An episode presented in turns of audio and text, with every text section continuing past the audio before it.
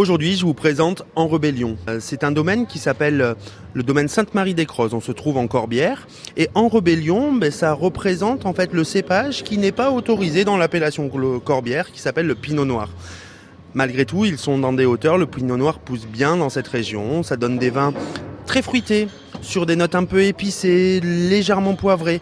On a ici un vin dans la légèreté, la finesse, l'élégance, digne en fait de euh, certains Languedoc en haute altitude. Ce pinot noir, du coup, vous allez pouvoir le boire sur un poisson grillé, un peu à la plancha, avec une note relevée euh, d'ail, de persil, sur un petit morceau de fromage également. Vous devriez vous faire plaisir sur un petit chèvre euh, de type un chèvre de crayon, un chèvre local.